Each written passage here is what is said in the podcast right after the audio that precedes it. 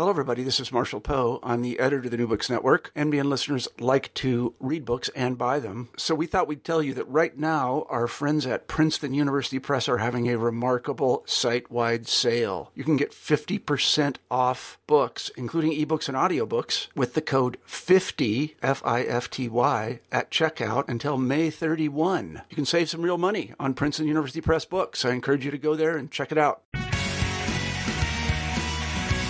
Hello, this is New Books in Political Science. My name is Heath Brown. Today, I'll be speaking with Jesse Rhodes, author of An Education in Politics The Origin and Evolution of No Child Left Behind. I hope that you enjoy this interview today. Welcome, Jesse Rhodes. Jesse, how are you today? I, am I'm, I'm doing great. Uh, thank you so much for uh, for having me on. Wonderful, wonderful. Before we start talking about your really interesting book, An Education in Politics The Origin and Evolution of No Child Left Behind, maybe we can hear a little bit more about who you are, uh, what your background is, and maybe what your motivation uh, was to write the book. Sure. So uh, I'm, I'm Jesse Rhodes. I'm assistant professor uh, in the Department of Political Science at the University of Massachusetts Amherst. Uh, I'm a PhD from the University of Virginia and did my undergraduate work at Juniata College. It's a small liberal arts college uh, in central Pennsylvania. Mm-hmm. And um, I became interested in um, this topic.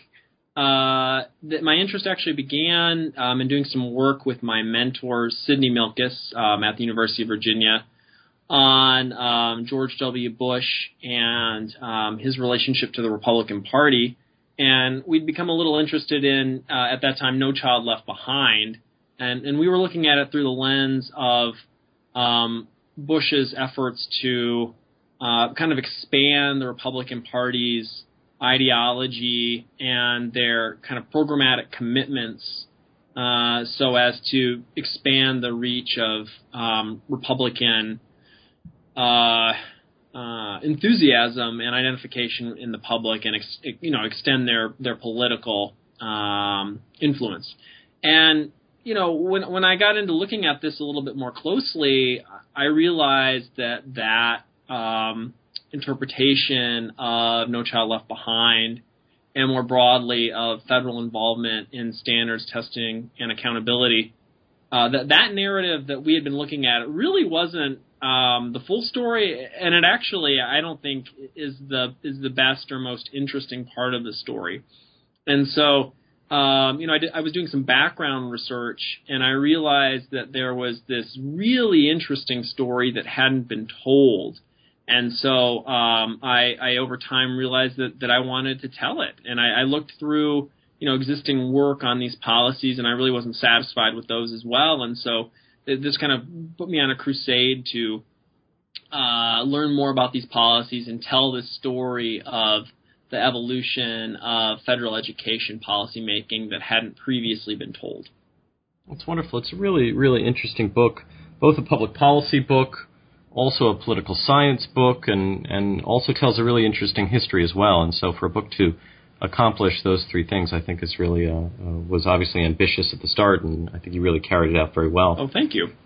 You write in the introduction to the book about this idea of institutionally bounded entrepreneurship. I wonder if you could define this term for us, for those that haven't read the book, and, and tell us which streams of the literature it's built upon and, and what you were trying to bring together. This is, I don't know if this is exactly a term you coined, sure. but it's certainly important piece of, of how you situate the, the narrative that you then tell. Well, that's right. Um, and so, uh, you know, as I'm sure you know, um, as uh, as someone who um, is a, a, UVA PhD and someone who is very uh, interested in politics and history, one of the things that that that scholars in studying American political development have really been wrestling with in recent years is the development and evolution of political institutions. Um, and I use institutions broadly, both to mean the formal institutions of government, but also um, large scale public policies that structure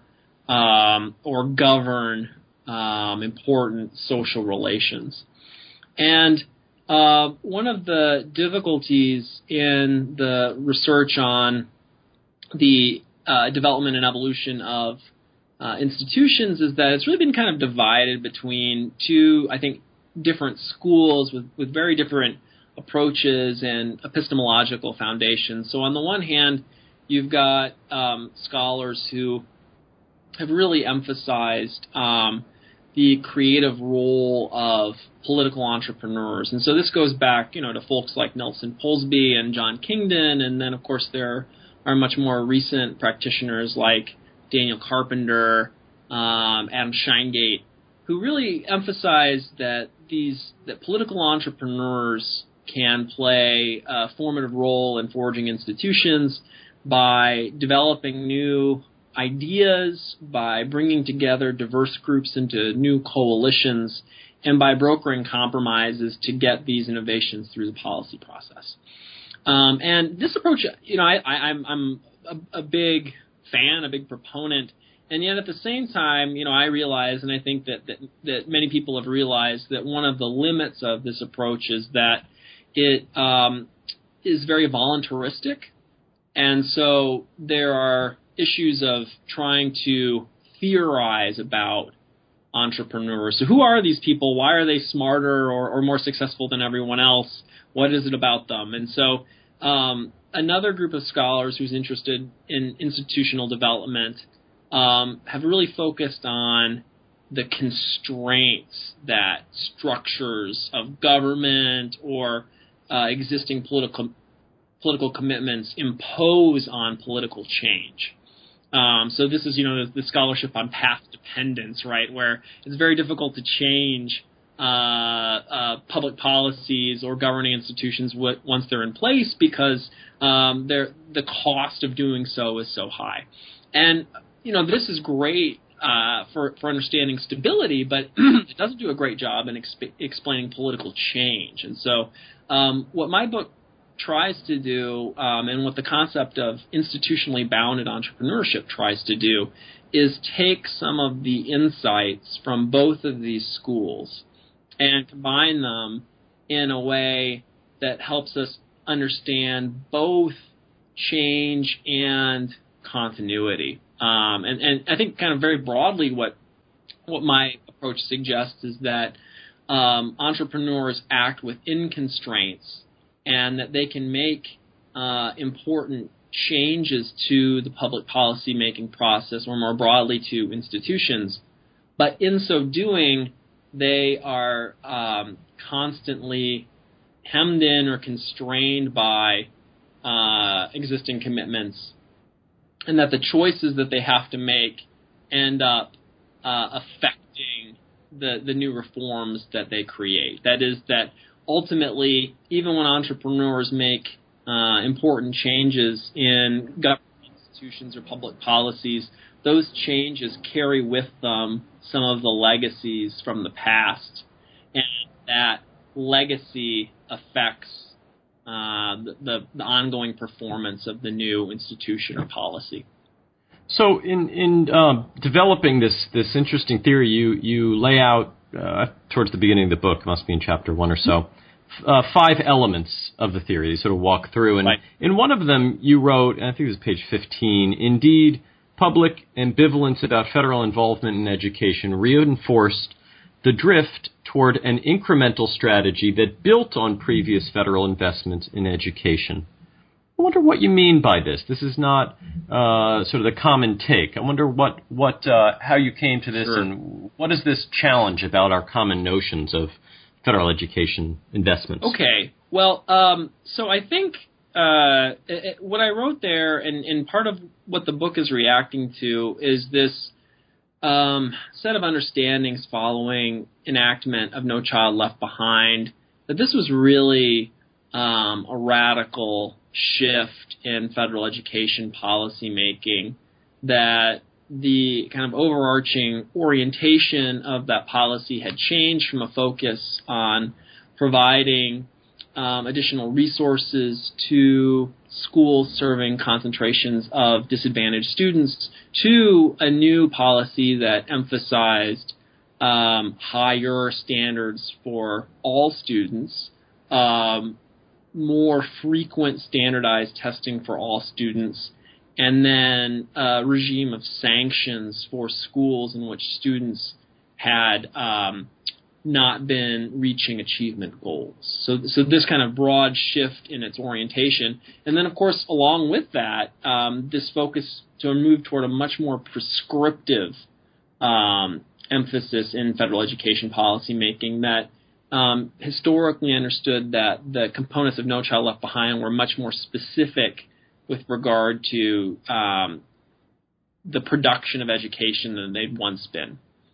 And the point of the yeah, please that. Yeah, yeah. So, so the, the point of the book was that there's something to that, but it misses the extent to which these new reforms build on previous federal commitments in education and how the fact that they build on those previous federal commitments um, profoundly influences how the new reforms operate in practice. Right. So, for example, um, No Child Left Behind creates this new, um, ostensibly objective accountability scheme. Right. So on paper, it looks like uh, if your school doesn't make adequate yearly progress, then it faces this increasing regime of sanctions.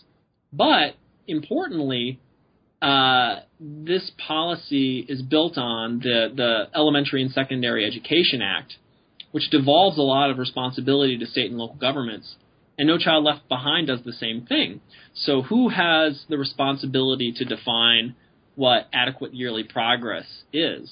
Um, ultimately, the states, through their construction of um, standards and testing. Who implements or not uh, accountability measures? State and local governments.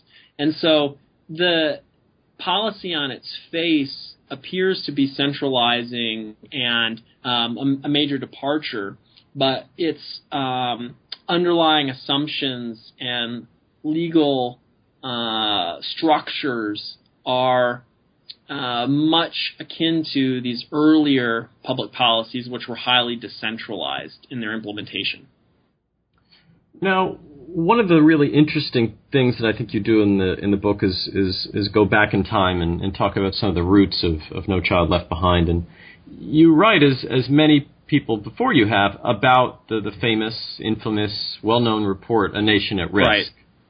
And but your take uh, is that it's not nearly as important as maybe it's gotten credit. Yeah. Um, I wonder if you could talk about this this point. I may have gotten it right or wrong, but uh, this this this report, Nation at Risk, mm-hmm. its relative importance, and what was going on in the 1980s. What was the environment? You you kind of lay out very nicely on one of the tables who a couple of the the right. key camps are and the important players in each one of those camps.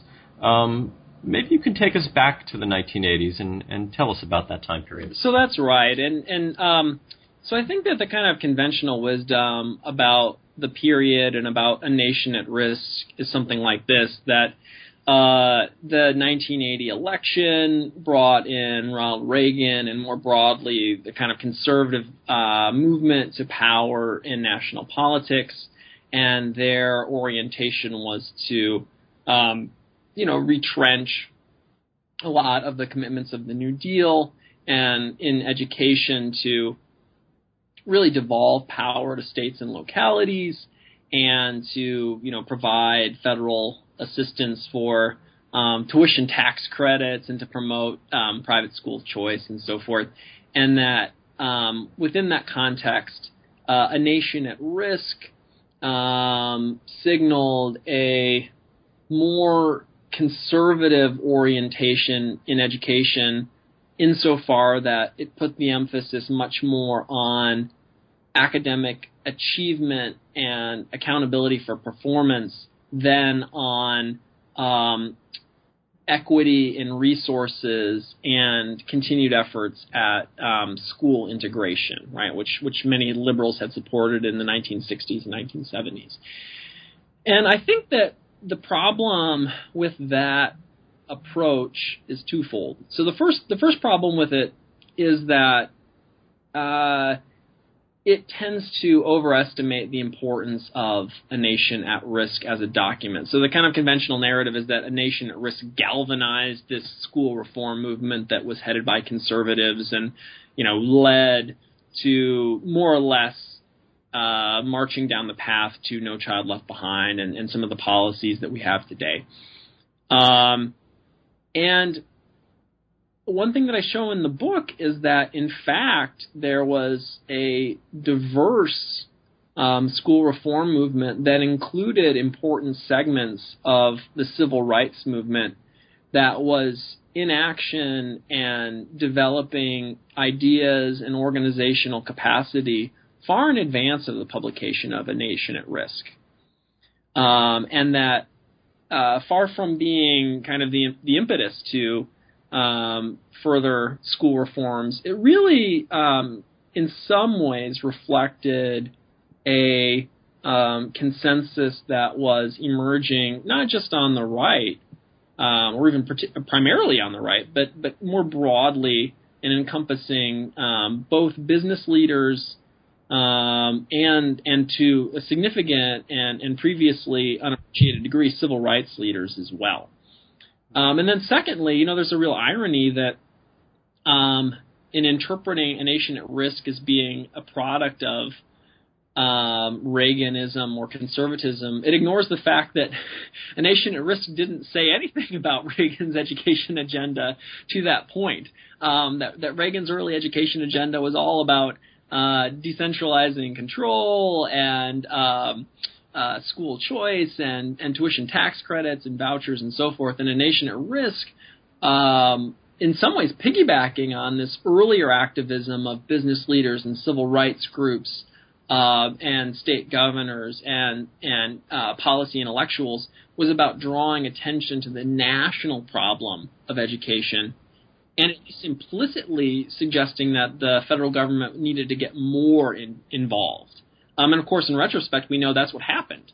Um, that Reagan's agenda, uh, as he articulated, uh, uh, has had basically no resonance uh, in education policy making over the last 30 years. And, and, to the contrary, the federal government has become only more involved, both in terms of um, regulatory policy making, but also in terms of providing more money.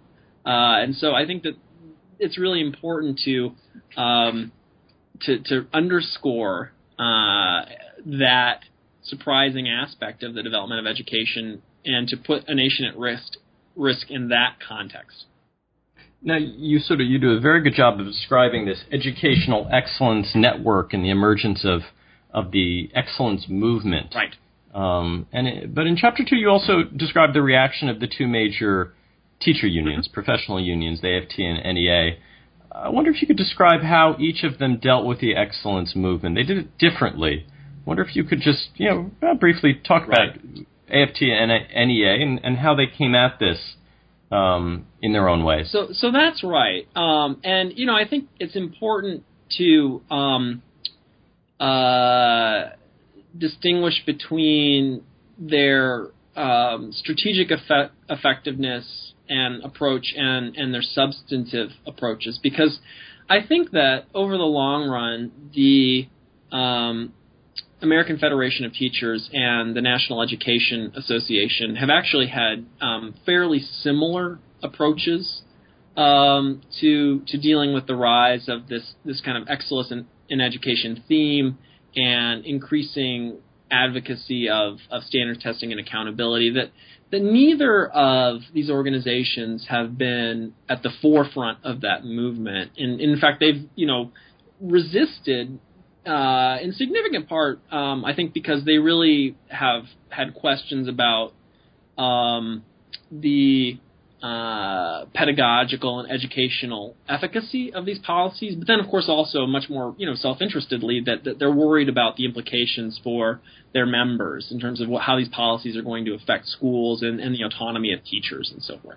Um, but in terms of their their politics, I mean, one thing that has differentiated them is that the American Federation of Teachers, I think, over time has been more um, tactically sophisticated in terms of presenting its um, criticism and in picking the battles that has been much more um, consistently and forthrightly opposed to many of these reforms and much more um, strident in its uh, critiques of uh, standards testing and accountability reform. So I think that in significant part, it's it's more a matter of um, their tactical approach, um, and that could, I think, in significant part, stem from the fact that the National Education Association um, is is both much larger and historically has been um, more decentralized in its organizational structure, so it's much more responsive to um, the rank and file, whereas uh, at least um, through the 1980s into the 1990s, up to Albert Shanker's death, the American Federa- Federation of Teachers had a much more um, uh, hierarchical organizational form that allowed the leadership to be more um, uh, active in uh, determining the organization's position. And so they had, I think, a little bit more leeway to be tactical. Yeah, that's that's really interesting. One, one of my first bosses was Mary Futrell uh, when she when she, shortly after she left NEA and, and came to George Washington University, and that that I think does a pretty good job of describing her, her uh, work in the NEA, but also her work once she left the NEA in terms of her attitude towards organizations. It, Bill Clinton appears in Chapter Four right. in a in a pretty major way in the context of Goals 2000, and so the chapter describes a lot of his work. But I thought one of the very interesting things uh, is that you talked about the extent to which liberals were shut out of this policy development. Why was it that, that during this that we're talking about say about ten years later mm-hmm. from the, the the the nation at risk time period, but why were they shut out of the development of Goals 2000? Right. Um, so, in answering this question, I want to be sure, just for listeners who, who maybe haven't read the book, um, to uh, differentiate in, in, in, terms of the way that I use the terms in the book. So, yeah. um, in the book, I, I, refer to a group of uh, uh, activists who I think are liberals. Um, I, I, refer to them as civil rights entrepreneurs. And what um, really differentiates them from this other group of liberals that I'm going to talk about is that they ultimately were pretty strong proponents throughout of standards testing and accountability reforms. In fact, in this chapter on on uh, the Clinton presidency, one of my main themes is that these civil rights entrepreneurs developed the blueprint that became um, Bill Clinton's major education reform, and that in many ways anticipated No Child Left Behind. Now, on the other hand, there was another group um, that I call educational liberals, and this group uh, uh, was comprised of individuals and groups who took a more kind of traditional liberal stance on educational matters. That is, that the main problems with education were um, primarily in terms of lack of access to resources in schools serving concentrations of disadvantaged students. And so, what educational liberals wanted to do was dramatically increase federal investment in schooling um, and to pick up a much larger portion of the tab so that the resources available to schools serving disadvantaged students would be would be much greater. So um, during the Clinton administration, um, as I show, um, Clinton was very sympathetic to the civil rights entrepreneurs um, and their view that standards testing and accountability policies would actually help disadvantaged students by um, ensuring that the schools serving those students were accountable. Um, civil rights entrepreneurs were worried that in the absence of accountability, that schools had few incentives to um, be concerned about how vulnerable student groups were doing.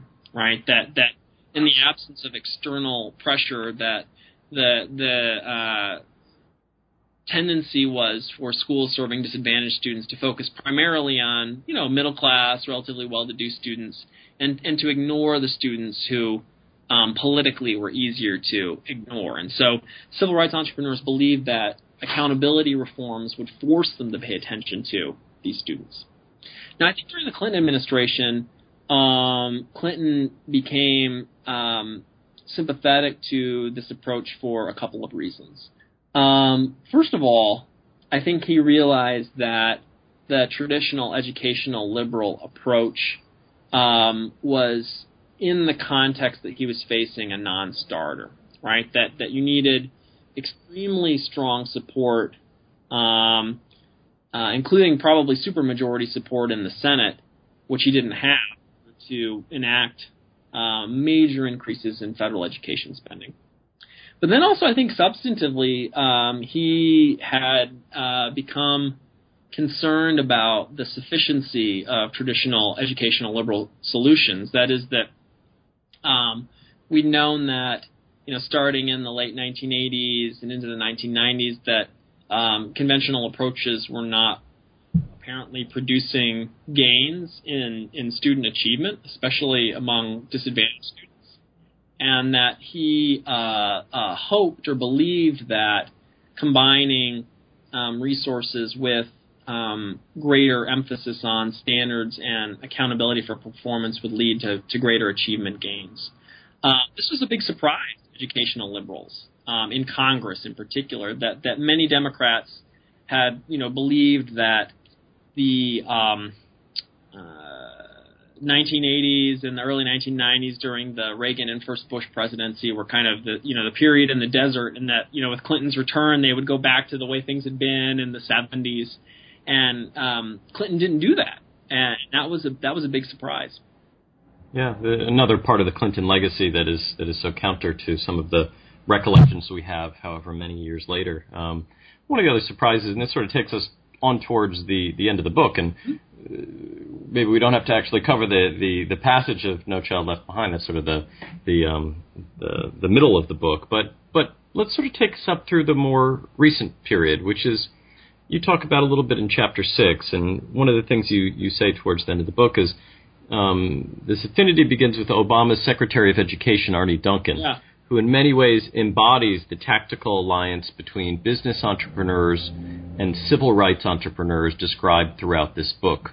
How does Duncan represent the conclusion of this book for you? Why is he such a sort of important feature that, that brings both the book and also brings us up to, in many ways, our current time period, given that he's still serving in the position. That's right. So um, one one of the big themes in the book is that um, the reason why federal standards testing and accountability policies have been politically successful uh, in terms of their their continuity on the federal agenda and their realization in a series of federal laws and regulations and so forth is because um, these the suite of policies has become a convergence point for on the one hand the civil rights entrepreneurs that, that I described, and then on the other hand for um, uh, organizations representing um, major corporations. And so, so business leaders have been strong proponents of these policies. I think in significant part because they viewed them as ways of as a means for strengthening um, the kind of skills of of, of entry level employees and of um, American uh, workers in general. So this kind of human capital approach to economic development. And what's interesting is I did I did some research on Arne Duncan's background, and and he in some ways really kind of embodies this synthesis.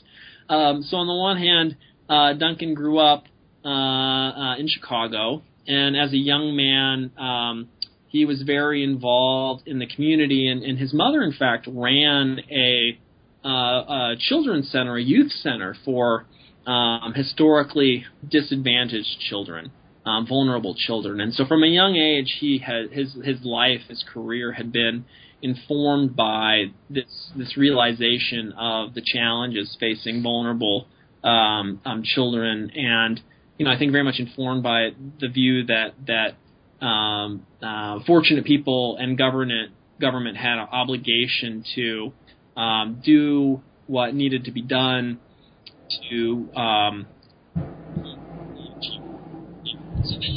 you know as, as an adult um, one of Duncan's first Um, this is after his basketball career. One of his first uh, uh, positions was working for um, a private equity firm, but in a capacity of managing its uh, educational offerings to um, disadvantaged students. So he he organized and, and helped manage Ariel Academy, um, which was a um, a kind of subsidiary of Ariel Investments, and so they they they did um, educational programming for disadvantaged students.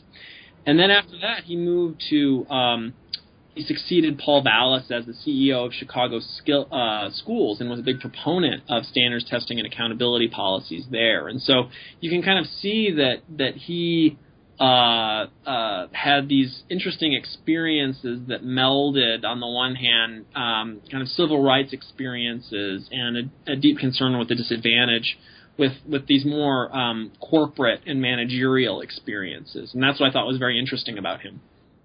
Yeah, it was uh, the description of Arne Duncan, the way in which you're able to capture some of these personalities and the importance of these individuals and the institutions that they created and the institutions that those that they then dealt with. I think makes the book a real contribution. Uh, Jesse, thank you very much for your time. Well, thank you. This has really been uh, a fantastic opportunity, and so I'm, I'm very pleased to have had the chance to speak with you.